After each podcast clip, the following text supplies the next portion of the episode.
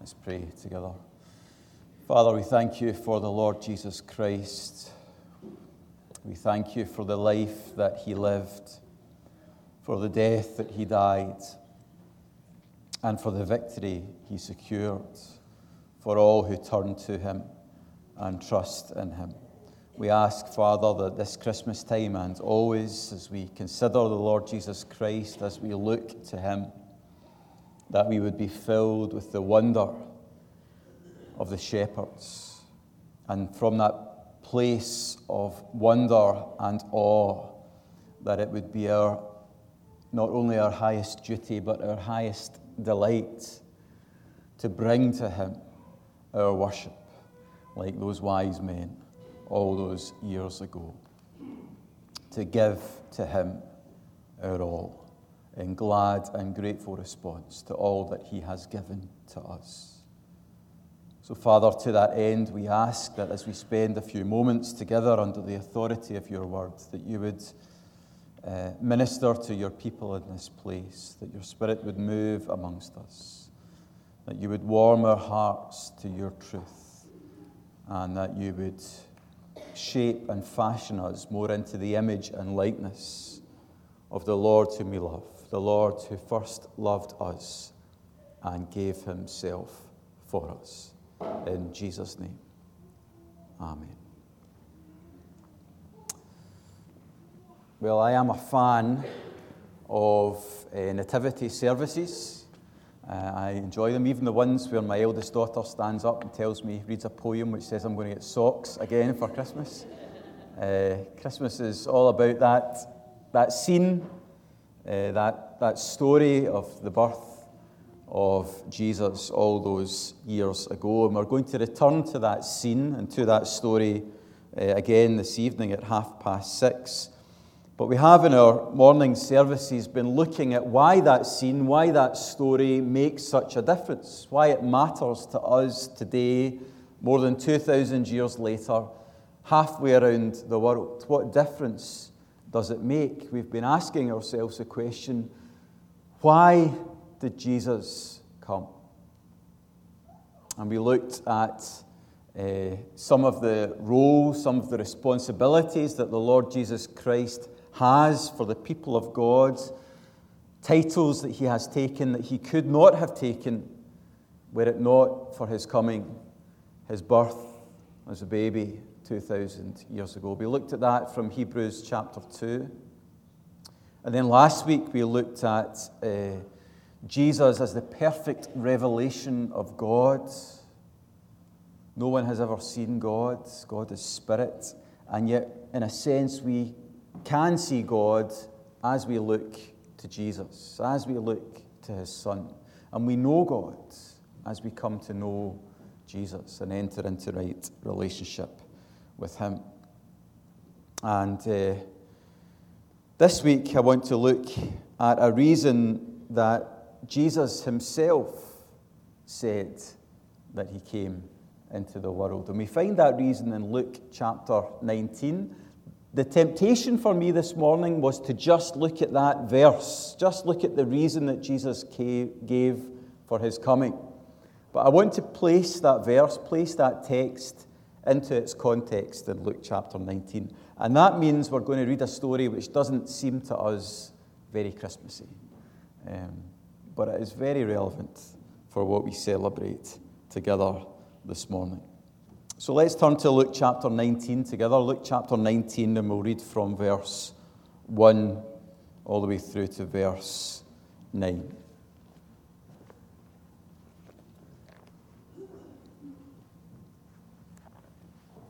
And if you're reading in your in the Pew Bibles in front of you, then you'll find this passage on page one thousand fifty-three.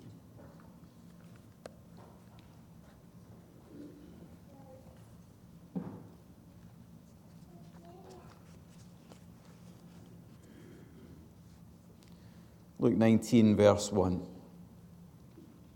Jesus entered Jericho and was passing through. A man there by the name of Zacchaeus, a man was there by the name of Zacchaeus. He was a chief tax collector and was wealthy.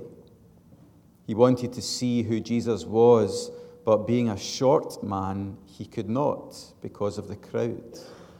So he ran ahead and climbed a sycamore fig tree to see him, since Jesus was coming that way. When Jesus reached the spot, he looked up and said to him, "Zacchaeus, come down immediately. I must stay at your house today." So he came down at once and welcomed him gladly.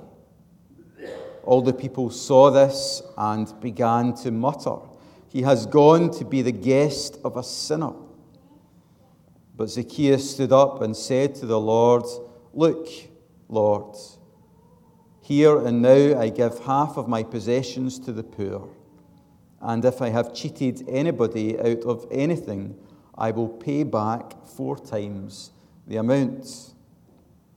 Jesus said to him, "Today salvation has come to this house, because this man too is a son of Abraham. For the Son of Man came to seek and to save what was lost." Amen. So Zacchaeus is passing through a town called Jericho, and in that town there is a man called Zacchaeus. We are told what Zacchaeus did for a living. He was a tax collector. Indeed, he was a chief tax collector. He was a wealthy man. And it's no wonder he was a wealthy man, because in those days, in that place, tax collectors were able to collect not only the taxes, but a cut above the taxes. So say Rome was owed one hundred pounds, the tax collector could go to the person who owed those taxes and claim one hundred fifty pounds. And give to Rome one hundred pounds and keep for himself fifty pounds. Or if he wanted to treat himself, he could ask for two hundred pounds. Rome would get its one hundred pounds, and the tax collector could keep the other one hundred. Rome didn't care. As long as it got the money it was owed, it was happy. And that meant two things. It meant, firstly, that tax collectors were very wealthy. And it meant, secondly, that tax collectors were very unpopular, even more unpopular than the tax man in our culture, in our day, if you can imagine such a thing. They were regarded as thieves for stealing money, but even worse than that, they were regarded as traitors because they took money from their own people, from the Jews, and gave it to Rome. And Rome was seen as the enemy, it was the oppressor, it was the occupier. It was a kind of modern-day Egypt which held the people of God in slavery. So anyone who lined their own pockets by giving money to the Roman Empire was seen as the worst of the worst, the lowest of the low. Zacchaeus was a chief tax collector. Michael Wilcock, Uh, who's written a commentary in the book of Luke, says he was a capitalist, a collaborator, and a crook. It's quite good. Three C's: a capitalist, a collaborator, and a crook. Well, I don't have three C's, I have three S's. He was a selfish man, he was a sinful man, and he was a small man. So Jesus comes to town. The crowds have heard of this man, of the things he has been saying, the wonders he has been performing, and they gather around Jesus to see what he has to say, to see what he will do. But as the crowds gather, Jesus, uh, Zacchaeus, this small man, is unable to see Jesus. He's too small. He's too wee to see. Uh, it is the season of nativity plays. And as I said, I, I like nativities. And we had a nativity service in Roxillac Primary to attend not that long ago. Grace has perked up all of a sudden. She knows she might get a mention. And uh, we, myself and Deborah, queued outside in the cold for what seemed like forever to get into this nativity uh, service. Eventually the doors were opened and in we went. We got to the hall, and to our horror, we found that we weren't near enough the front of the queue to get a seat at the front of the service. School shows are like the opposite of church. People fight to get a seat at the front. And for the first time ever, we never managed. We were in the second row, and we were panicking that we wouldn't be able to see the angel Grace do her thing from the, the stage. The stage uh, was small. Uh, the floor was flat. There are chairs, not lovely polished pews, where you can slide to the side if someone's sitting in front of you. So we were nervous that we wouldn't see Grace do her thing. But fortunately, we were able to see. The people who sat in front of us weren't too tall. So we could see over them, and we could see Grace performing. You performing as a star. I said to Deborah, I think Grace is getting a bit typecast, so maybe next year, Vanessa, we can have a, a shepherd or something. But we saw Grace. We were able to see her over the people who were sitting in front of us, but not so for Zacchaeus. He was too wee to see. The crowd was too big for him to lay eyes on Jesus. And the safe and sensible option for Zacchaeus on that day would have been to have gone home, to have waited for another day, another opportunity to go and to see Jesus. But he is determined. He is desperate to see this man. And so he, ran, he runs ahead and he climbs a tree in order to see Jesus. What he does is a very dangerous thing to do for him, chief tax collector. He places himself in a position where he is vulnerable. He's not able to run away when he's, he's clambered to the top of this tree. And remember, there's all these people gathering around Jesus, this man who may well be the Messiah. And in this kind of religious fervour, it could be that they see this traitor up in a tree, you know, in a place where he can't run, he can't hide. Who knows what the crowd might do to him? But he is so desperate to see Jesus that he will do whatever it takes to get in a position to lay his eyes on the Lord. He is desperate to see Jesus, and Jesus sees him. Jesus doesn't need to be told who this man is. He doesn't need to be told his name, and he doesn't need to be told his needs. Jesus knows. And we ought to remember as we come together in this place that Jesus knows us. He knows you. He knows your name. And he knows your needs. He looks up and says, Zacchaeus, come down immediately. I must stay at your house today. Or we used to sing, I'm coming to your house for tea. And everything changes for Zacchaeus in that moment. He hasn't just seen Jesus, he's heard Jesus. And he hasn't just heard Jesus, he's heard Jesus summoning him, calling him by name to share in fellowship with him, to share in time together. And that is enough for Zacchaeus to leave not only his tree, but to leave his sin and to leave his old life behind, just to share in fellowship with Jesus. Jesus enters his heart before he enters his home. And Zacchaeus gives half of his possessions to the poor. He keeps half to himself only so that he can give to those he has wronged four times what he has taken from them. Zacchaeus has discovered that money, that possessions, that stuff are poor gods. And we would do well to remember that, that at Christmas time. We're so focused on stuff, on, on the giving and receiving of gifts. They're good. Enjoy opening your presents on Christmas Day. Enjoy playing with your toys, boys and girls. But remember that these things, as good as they are, they make very poor gods. And so Zacchaeus is happy to give away his stuff, to give away his money, There is a sense of joy as he lays down all that stuff in order to receive and to take up this new relationship with the Lord Jesus Christ. And so now we are ready to hear what Jesus says in verse ten. The Son of Man came to seek and to save the lost. Zacchaeus had money. He had success in the eyes of the world. He had stuff. But he was, in the eyes of Jesus, lost. He was far from home. He was alone. He was apart from God. He was vulnerable. He was empty inside.